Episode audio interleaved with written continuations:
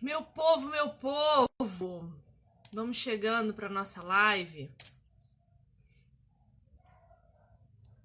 Vamos entrando, se assentando, pra gente estudar um pouquinho hoje. Como é que vocês estão, hein? Eu sempre digo que eu vou sumir e sempre acabo voltando, que eu amo vocês demais. Eu sinto mais falta de vir aqui do que vocês de mim, de me ver. E aí hoje a gente começa o nosso mês de maio com a nossa leitura universal, né? Os nossos encontros de leitura semanais. E a gente vai começar Memórias Póstumas de Brás Cubas, de Machado de Assis. E a minha proposta é sempre fazer uma leitura universal com vocês. Ah, nesse ano a gente está lendo só literatura brasileira, sempre sob a perspectiva da uh, cosmovisão cristã. Então a gente vai aplicar o nosso conhecimento bíblico, a gente vai aplicar o nosso entendimento de Deus à literatura universal. E isso é muito bom porque Deus está em todo lugar. A gente consegue enxergar Ele em todos os lugares. Não existe um lugar sequer que Deus não seja visto ou que Ele não seja glorificado. Seja para salvação, seja para condenação. Então, na graça comum, a gente vê a literatura acontecendo, a gente vê a escrita dos homens sendo feita, seja para exaltar a Deus ou não intencionalmente fazê-lo, Deus sempre aparece. E essa leitura aqui de Machado de Assis é o primeiro uh, romance realista dele. A gente começou de trás para frente, né? A gente leu primeiro Dom Casmurro, depois Quincas Borba e agora Memórias Póstumas, sendo que, na verdade, a ordem é inversa. Esse aqui é o primeiro da tríade realista de Machado, depois vem Quincas Borba e depois Dom Casmurro. Mas não faz muita diferença, é que as personagens acabam se transpassando, se encontrando nesses livros, né? A gente encontra com Quincas Borba aqui, a gente já falou sobre ele nessa leitura da semana, nessa meta que a gente fez. Então, esse é o nosso primeiro encontro de Memórias Póstumas de Brás Cubas. Lembrando que a gente tem um grupo de leitura cristã, em que a gente só lê literatura cristã. Agora, no mês de maio, a gente começou a ler Jonathan Edwards, O Fim para o Qual Deus Criou o Mundo. Um livro extremamente complexo que está fazendo a gente arrepiar os cabelos. Mas a leitura está sendo muito boa e a glória de Deus é sempre manifesta lendo Edwards, né? O homenzinho para escrever, viu? E que mais que a gente tem? Leitura cristã, leitura universal. Tem o grupo de oração também, que você pode participar. A gente ora... A gente está fazendo agora uma maratona de orações, são trinta e dois dias de orações, todos os dias às onze. Eu abro uma salinha ao vivo lá no canal do Telegram, todo mundo entra, interage, a gente ora junto. Para acessar qualquer um desses grupos, o link está na minha bio, então bora! Bom, uh, primeiro quero falar, né, que esse é o primeiro livro da tríade realista do Machado de Assis. É um livro da fase realista dele. A gente vai ver que ele é diferente dos outros dois que a gente leu dele, porque quem escreve esse livro aqui é um morto. Uh, Brás Cubas já está morto quando escreve esse livro aqui. E aí, eu não sei se vocês repararam, a epígrafe do livro, vocês chegaram a ler a epígrafe? Fala assim, olha... A dedicatória.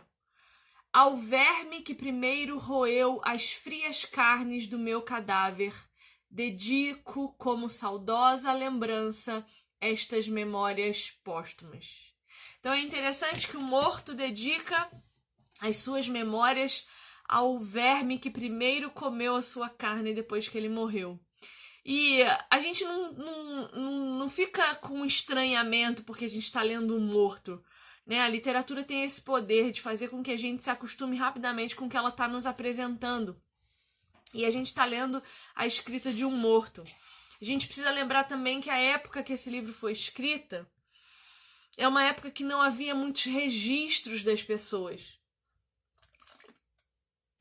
Então pode ser que toda a sua vida ficasse reduzida apenas a um pequeno retrato, uma pequena pintura, e você fosse esquecido.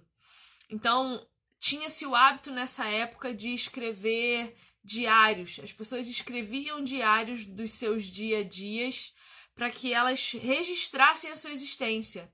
Essa era a forma com que as pessoas registravam a sua existência. E Brás Cubas vai fazer isso. Ele quer ser lembrado, ele quer ter suas memórias registradas e por isso ele escreve. E logo de cara, ele diz para nós do seu velório. No capítulo um, ele vai falar do óbito do autor. E é interessante perceber que no velório dele só tinha onze pessoas. A gente tem é, volta e meia na televisão é, a transmissão de velórios de pessoas muito famosas, muito importantes. O último que nós tivemos que foi transmitido nacionalmente, pelo que eu me lembro, foi o da Marília Mendonça. E são velórios lotados de pessoas que querem dar as últimas condolências ao, ao, ao que foi embora, né? ao, ao ente querido ali que partiu. E Brás Cubas diz para nós que no velório dele tinha onze pessoas, apenas onze pessoas. E uma delas era uma mulher com quem ele teve um caso na juventude, né? Uh, ele também começa uh, apresentando já para nós a ideia fixa, que a gente vai conhecer só um pouco mais para frente qual é. Ele diz que foi essa ideia fixa que o, que o pregou, que o fez se perder. E o ser humano tem mania de ideias fixas, né? Quantas vezes a gente não decide por alguma coisa e cisma com aquilo. Eu tô assistindo um seriado agora que chama Shark Tank, que são quatro ou cinco investidores que recebem empresários, é, microempreendedores, empreendedores que querem buscar investimento para os seus negócios. E uma das coisas que eu mais percebo assistindo esse seriado é que as pessoas geralmente têm ideias fixas. Ideias fixas que não vão dar certo, que é óbvio para todo mundo que está ouvindo a ideia fixa dele, que não vai dar certo. Mas ele cisma que ele quer aquilo. E ele vai. E como é um programa antigo, né? Eu tô assistindo desde a primeira temporada, que foi em dois mil e quinze ou dois mil e dezesseis. Eu tô na, eu tô na temporada de dois mil e dezessete agora. As empresas que aparecem lá, que eu acho mais interessante, eu vou pro Instagram procurar pra saber se foram empresas que deram certo, que tem mídia, que cresceram.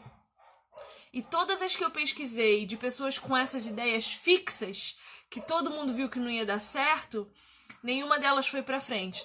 Elas têm pouquíssimos seguidores nas redes sociais e estão ainda patinando, buscando mercado.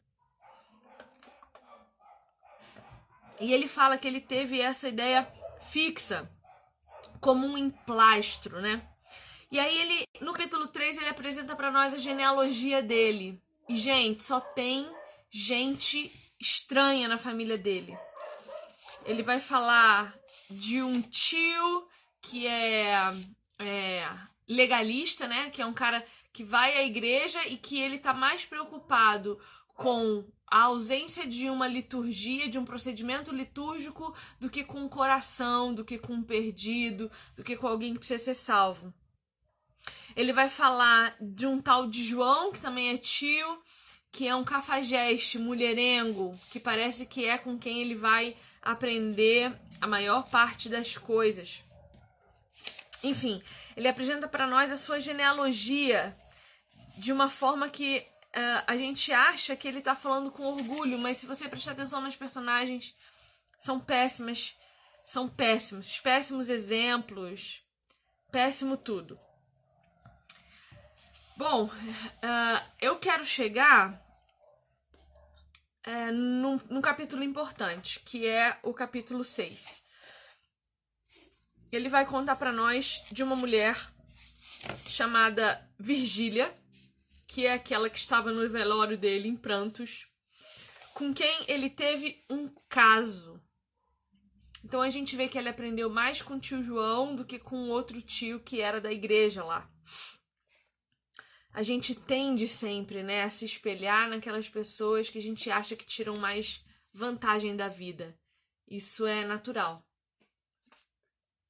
A gente quer pegar quem tá tirando mais vantagem e se espelhar. E aí ele começa o capítulo sete falando de um delírio que ele tem. E ele vai narrar um delírio que ele sentiu. Agora preste atenção que todo esse delírio, que ele diz ser um delírio, tem relação com as escrituras. Ele vai falar que ele se sentiu transformado na própria Suma Teológica de São Tomás. Ele vai falar que o Deus que aparece para ele chama-se natureza ou Pandora.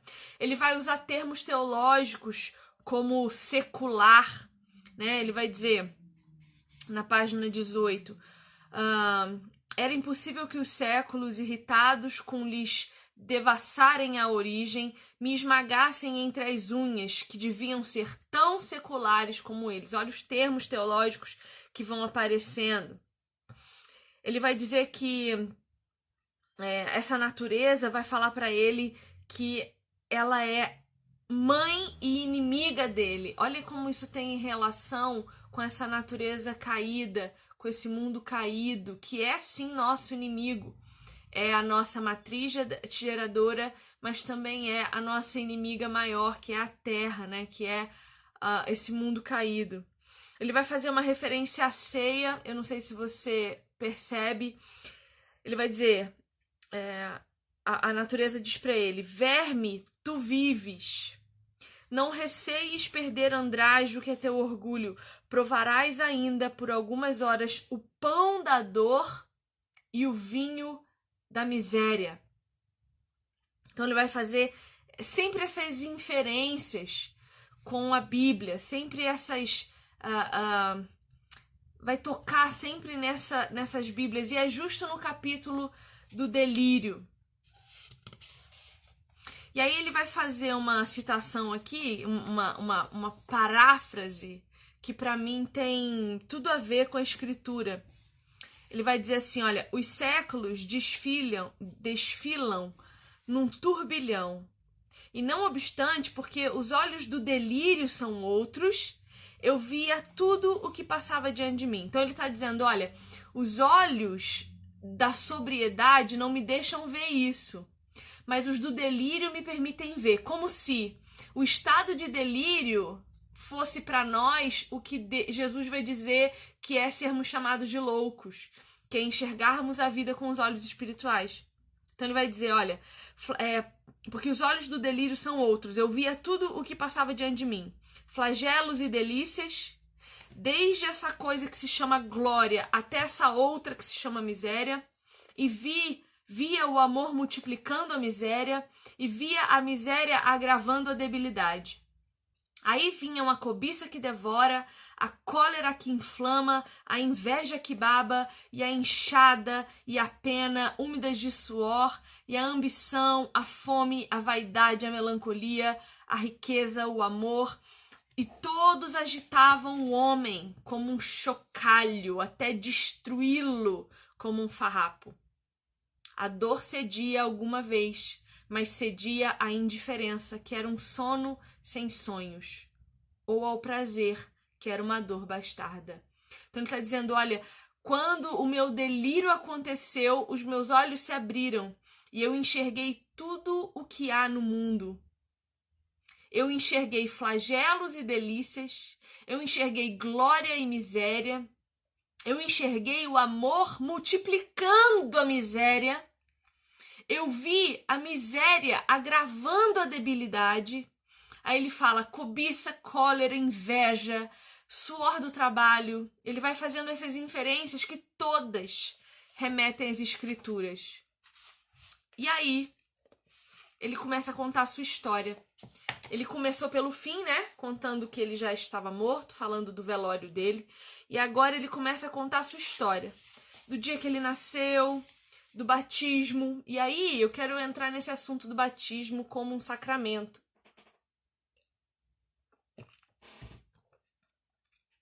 Eu sou batista, né? Isso quer dizer que na minha confissão de fé, eu não acredito e não pratico o pedobatismo, que é o batismo infantil. Eu não creio no batismo de crianças que não conseguem ou que não entenderam o pecado e que não confessam Jesus Cristo como seu Senhor, tendo consciência do que essa confissão significa. E ele vai mostrar para nós que isso é uma coisa que a gente precisa pensar. Porque ele fala que ele foi batizado. ele fala do batismo como um puro proceder. Então ele conta que ele foi batizado, ele fala do padrinho, da madrinha, ele conta todo esse procedimento religioso, apenas religioso, que ele fez. E no capítulo seguinte, ele diz, ele diz dele mesmo, que ele era o menino diabo. Aí veja, se ele foi batizado e o batismo para a Igreja Católica Romana, por exemplo, é uma garantia de salvação, e o, e o que crê no pé do batismo crê que é um símbolo de uma aliança, como que ele se diz menino diabo e conta atrocidades que ele fez aos seis anos de idade? Que ele quebrou a cabeça de uma escrava, ele aprontava todas. Aos oito, ele conta para nós de um sentimento de vingança que ele, que ele teve para com um, um rapaz que não deixou ele comer uma sobremesa de tanto que falava. A sobremesa não, não saía e ele, por querer comer, foi expulso. Ele vai trazer um outro conceito aqui, que é o conceito de piedade. Ele chama as pessoas com muita facilidade de piedosas. Ele chama a mãe dele de piedosa, ele chama o, o cônego lá, que é só um religioso, de piedoso. E aí eu pergunto pra você, o que, que você entende por ser uma pessoa piedosa? E aí se você busca o, o significado no dicionário da palavra piedade, você vai encontrar que é compaixão pela dor alheia, misericórdia. E o que, que é misericórdia? É você não dar ao outro aquilo que ele merece. Quando a gente pede a Deus, Senhor, tem misericórdia de nós, a gente está pedindo a Ele, não nos dê aquilo que a gente merece, que é a condenação do inferno. Nos dê aquilo que nós não merecemos, que é a tua graça, que é a tua benevolência, que é as tuas bênçãos. Então eu vejo uma banalização da palavra. E a família dele é uma família típica, que tem lá um promíscuo, que tem lá um legalista, né?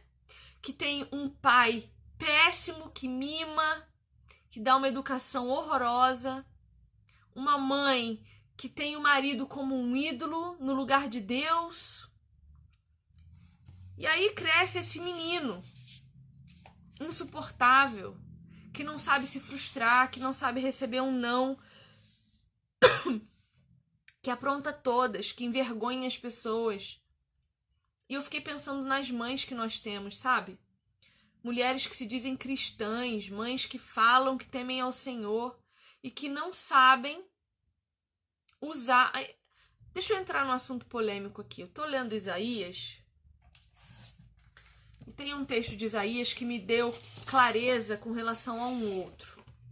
Tem um texto em Provérbios que vai dizer que nós devemos usar para os nossos filhos a educação da vara da disciplina. E essa palavra vara, ela pode significar algumas coisas. Inclusive, vareta, pedaço de pau, objeto para bater. E eu acredito que quando a Bíblia diz que nós devemos usar a vara da disciplina com uma criança, é bater mesmo. É disciplinar batendo, porque Deus, quando quer nos disciplinar, Ele nos bate. Ele não fica só brincando, ameaçando, vai pro cantinho do pensamento. Deus não age assim conosco. Ele mete a mão. Ele esmaga. A Bíblia diz que Deus nos esmaga, nos espreme. E aí, Isaías onze vai dizer assim, olha, verso quatro. Com suas palavras, como se fossem um cajado, ferirá a terra. E o provérbio, quando diz que nós temos que usar a vara da disciplina, está é, se referindo a um, um pedacinho de pau. E tem um outro texto que as pessoas usam para dizer que isso não é uma vara de bater, que é que, que o seu cajado e a sua vara me governam, me auxiliam, me guiam. Só que a vara nesse texto também não deixa de ser a vara da disciplina. E o cajado é a palavra de Deus. Então, o cajado que nos coloca no caminho é a palavra. E aquilo que nos disciplina isso é a vara. Então, eu creio que boas palmadas resolvem muitos conflitos. Melhor que seja você do que um estranho no futuro.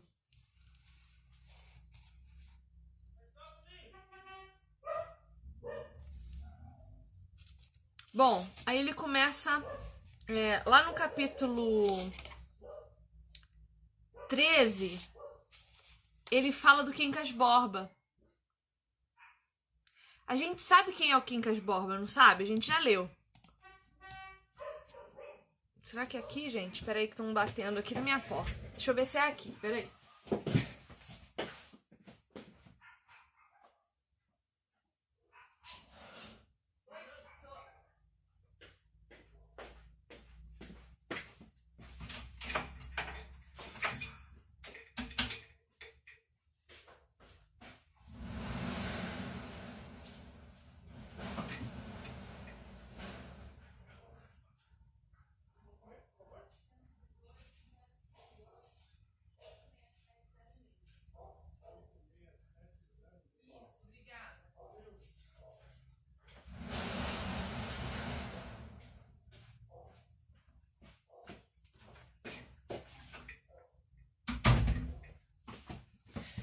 Se não fosse aqui, não era nós, né, gente? Eu comprei uma, uma película pro meu Kindle. Chegou.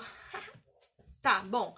Então, ele fala pra nós do Quincas... Tá frio aqui, muito frio. Ele fala pra nós do Quincas Borba, que a gente já sabe quem é. Que a gente já sabe que não vale muita coisa. É ou não? E aí...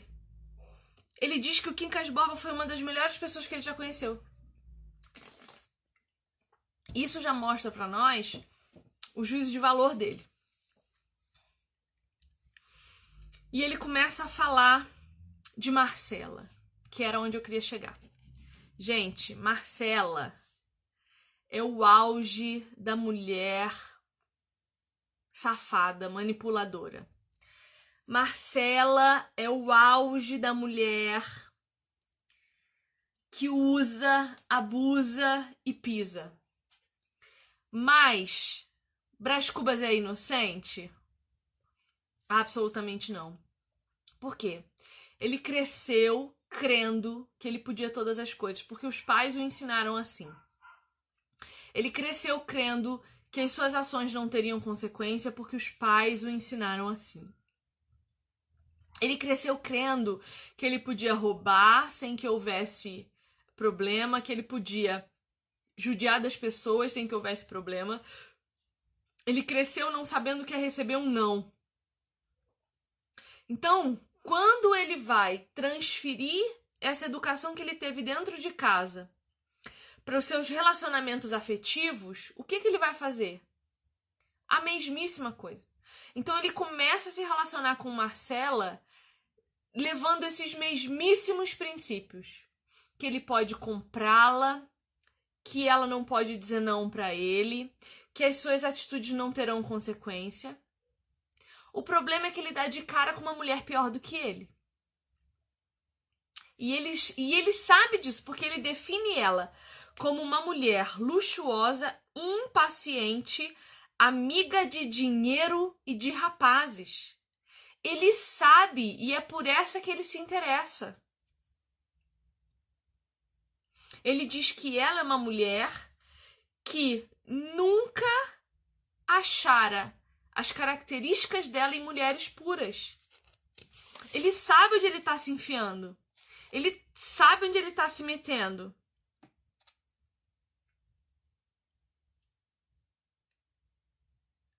E ela começa a extorquir ele.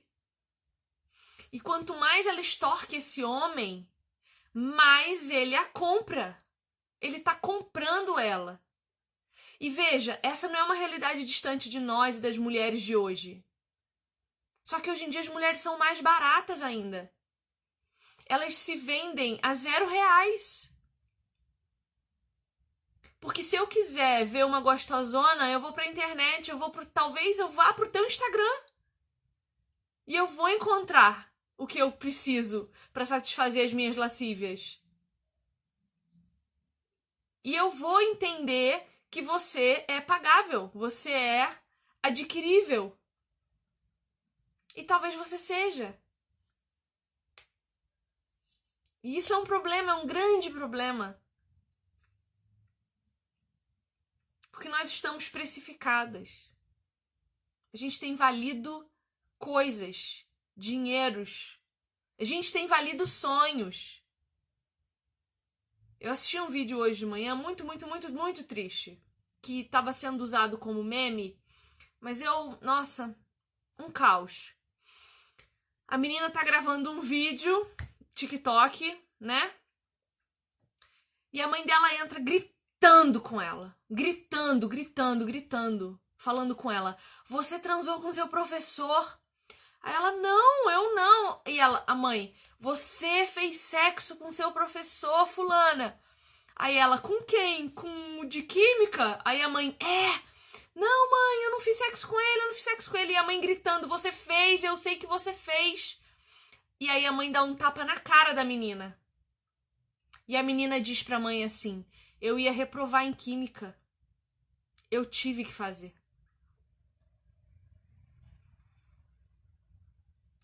E aí? É isso que vocês estão ensinando pros filhos de vocês? Que o sexo deles vale uma nota no colégio? Que o sexo deles vale uma noitada? Que o sexo dele vale o quê? O que é que vocês estão ensinando para os seus filhos, para os jovens da sua igreja, para os seus sobrinhos, para os seus primos? O que, que vocês estão ensinando? Que o sexo deles vale o quê? Porque para Deus o sexo vale a comunhão com Ele. Para Deus o sexo vale a ausência da santidade dEle, a ausência da presença dEle. Para Deus o sexo é muito caro porque vale o preço de um filho morto. Um filho santo morto numa cruz. Jesus morreu para que você não precisasse transar com seu professor por causa de uma nota de colégio. E você escolhe ser escrava do seu pecado. Olha que coisa louca. E aí? Será que a sua integridade vale um sonho?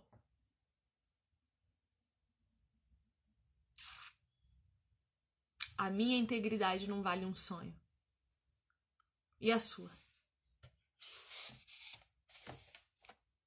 Ele vai dizer, Marcela amou-me durante quinze meses e onze contos de réis. Nada menos. Ele vai dizer, ela me amou por onze meses, por quinze meses e onze mil reais. No caso aqui, uns cem mil, né? Porque o tanto de joia, ouro, tudo que ele deu a ela. Tão cego. Ele sabia que toda a casa dela estava mobiliada em função da sua prostituição velada.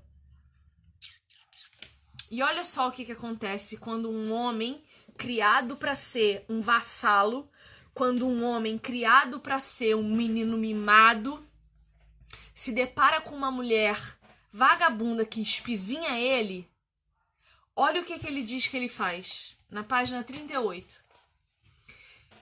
Tive ímpetos de a estrangular, de a humilhar ao menos, subjugando-a a meus pés. Ia talvez fazê-lo, mas a ação trocou-se noutra. Fui eu que me atirei aos pés dela, contrito e súplice. Beijei-los, recordei aqueles meses da nossa felicidade solitária. Repeti-lhe os nomes queridos de outro tempo. Sentado no chão, com a cabeça entre os joelhos dela, apertando-lhe muito as mãos. Ofegante, desvairado, pedi-lhe com lágrimas que me não desamparasse. Marcelo esteve alguns instantes a olhar para mim, calados ambos, até que brandamente me desviou e com o ar enfastiado, não me aborreça, ela disse. E aqui eu quero tocar num ponto crucial, que é o da violência doméstica. Ele tem ímpetos de estrangular, de humilhar, de subjugar, de bater, de envergonhar. E quando um homem que é feito biologicamente para guerra, O homem ele é constituído com um instinto de defesa, batalha, guerra, violência, porque é ele que provê segurança para sua família. Quando o homem começa um ato de violência, ele não para até consumar o que ele começou. Nós sabemos disso. Os números estão aí para corroborar conosco. O homem, quando começa um ato de violência, ele não para. E ele não violenta essa mulher porque ela se tranca no quarto e fecha a porta. Ela conseguiu fugir. Muitas não conseguem. Mas a gente não pode pegar só esse pedaço da análise e fazer dela um todo. A gente tem relatado por ele a educação que ele teve. E nós estamos criando novos homens. A gente gosta de gritar que o homem é o problema da sociedade, mas quando a gente gera um menino, a gente não cria ele para ser um homem melhor do que aquele que a gente reclama. Nós estamos gerando homens que se preocupam muito mais com uma masculinidade heteronormativa, se é que eu posso usar todos esses termos, do que com uma masculinidade bíblica, servil, viril. Virilidade não tem nada a ver com aparência de barba grande e, e cabeça com penteado X ou Y ou um determinado tipo de roupa. Isso não tem nada a ver com virilidade. Virilidade um homem tem quando sabe quem é e sabe o que quer, dentro das perspectivas que Deus deu a ele de relacionamento. Nós estamos criando os nossos filhos com temor ao Senhor, porque o Brás Cubas vai dizer que a mãe dele ensinava ele a orar e a decorar orações. Mas aquilo não fazia sentido para ele. Por quê? Será que ele via o que a mãe dele ensinava para ele, ela mesma praticando? Será que vocês que me acompanham aqui nas redes sociais me acompanham só por causa do que eu falo? Ou porque conseguem ver o meu discurso se adequando ao meu proceder?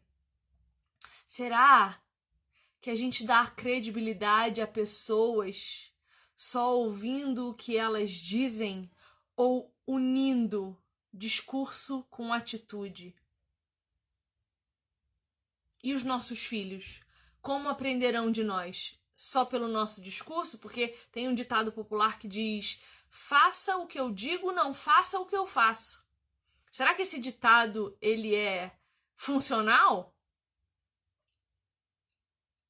Porque a gente tende a pensar sempre em maldição hereditária, né? O crente gosta de misticismo, então ele busca criar misticismo dentro da religião cristã. E ele vai querer achar essa questão da maldição hereditária, porque tem que quebrar a corrente. Culto de cura e libertação são os mais populares na igreja. E maldição hereditária tem a ver com o quê? Se não com repetição de pecados geracionais. Quando Deus fala que vai visitar as gerações dos... dos desobedientes, geração por geração, até mil gerações, é por quê? Porque se você tem pais que te ensinam a pecar, você vai pecar por achar que aquilo não é pecado. Se a tua mãe te ensina que homem não presta, que você tem que ser independente, que você tem que se sustentar para não depender de homem nenhum, que casamento não dá certo, não é bom. Se você aprende isso dela, isso vai, vai virar uma normatividade na sua cabeça. Você vai normalizar esse entendimento. E aí você vai repetir automaticamente. Esse é o procedimento. Então, o que você está ensinando que condiz com o seu comportamento, que as pessoas estão vendo e querendo copiar? seja bom ou seja ruim. Então esse homem, ele foi ensinado desde pequeno que qualquer coisa que ele fizer, vão passar a mão na cabeça dele. Tem uma hora que ele fala, o meu pai brigava comigo na frente dos outros, mas quando chegava em casa me enchia de beijos. Que tipo de pai e mãe é você? Que não disciplina, que não põe ordem nos pensamentos da sua criança, que acha que criança tem que ter mais direito do que obrigação. Que que é isso? Criança tem que ter obrigação de te respeitar, obrigação de te abaixar a cabeça quando você tá falando. Ou você acha que a representação visível do Deus que você diz que ama para essa criança é quem? O pensamento da criança é concreto. Então ela vai olhar para a mamãe ou para o papai e vai falar, nossa, meu papai ama Deus. Cadê Deus? Ela vê Deus em você? Ela vê? Você vai mandar ela orar, ela vê você orando? Você vai mandar ela ler a Bíblia, você vê ela, ela te vê lendo?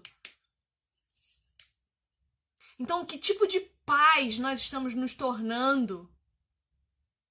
Pais que prezam mais pela felicidade momentânea dos seus filhos do que pela salvação eterna de suas almas. Ah, eu não vou disciplinar porque tadinho, foi sem querer. Discipline sim, porque o mundo não quer saber o que foi sem querer e o que não foi. Essa criança vai sair de casa crua, ingênua, ignorante e vai encarar o mundo como? Tomando remédio para depressão, agredindo as pessoas, vivendo recluso em casa porque não sabe lidar com as diferenças. Não sabe lidar com divergência de opinião.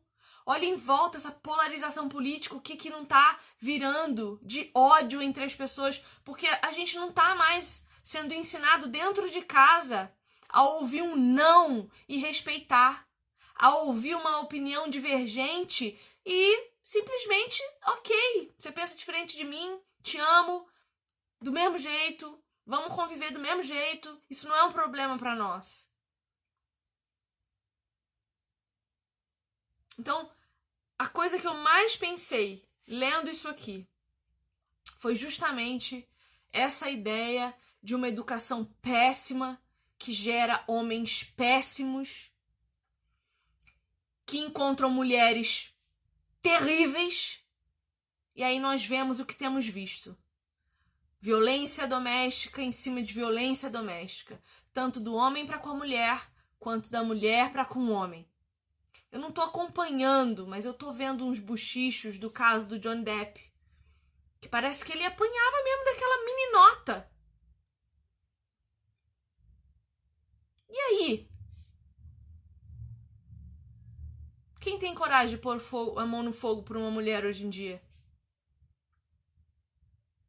No momento em que a mulher perdeu a imagem detentora da pureza e da santidade, perdeu-se tudo.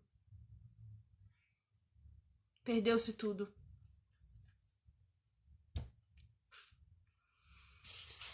Então pense nisso. Pense nisso.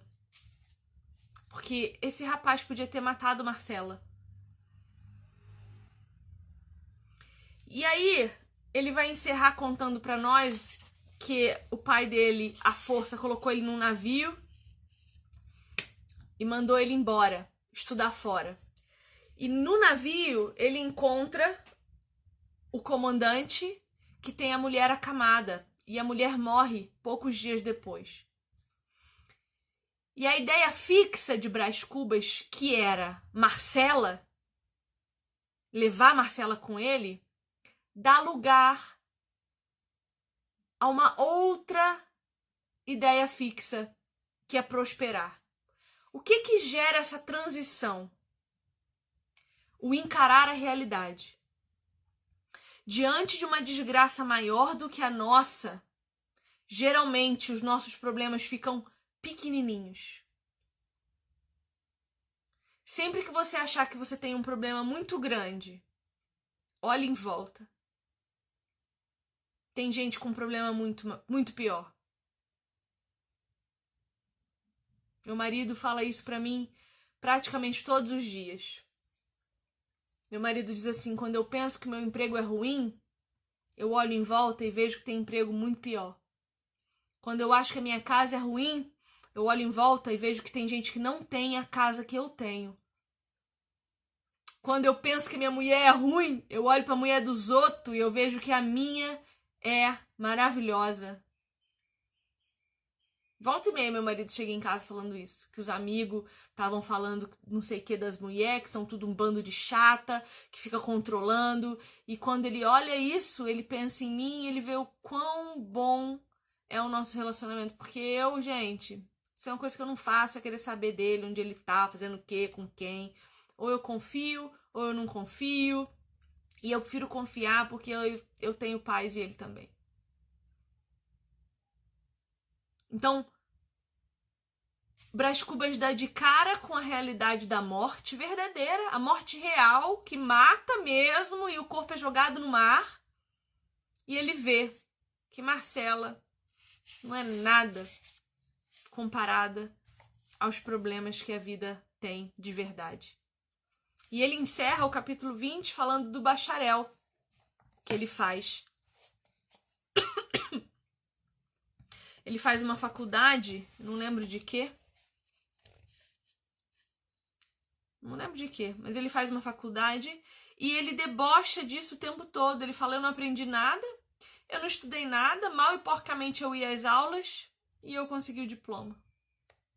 E essa não é a nossa realidade hoje nas universidades públicas do nosso país? Uma, uma universidade que preza muito mais por trabalhos acadêmicos ideológicos, partidários, que sempre estão voltados para as minorias e para, as, para os problemas é, é, fragmentados da sociedade e que pouco valorizam os grandes projetos acadêmicos. E não, não só isso, mas que massacram aqueles que querem pesquisar uma coisa que vai contra os princípios públicos deles, né? Meu mestrado é mais ou menos isso. Tô tentando terminar e tá bem difícil, porque eu não pesquiso minorias. Eu não pesquiso nada que eles acham relevante, eu não faço literatura feminista. Eu não faço literatura que passe a mão na cabeça das mulheres e diga que elas são a nata da sociedade. Então tem sido difícil, mas a gente vai conseguir, né? Bom, essa foi a nossa meta da semana.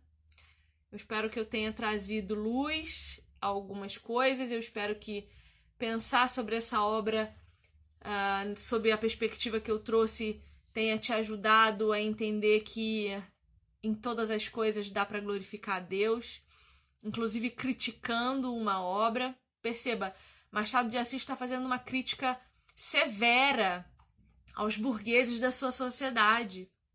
Esse livro é uma crítica irônica e severa aos burguesinhos da sociedade, que a gente pode olhar hoje na contemporaneidade e encontrar todos esses burguesinhos que ele, que ele critica aqui.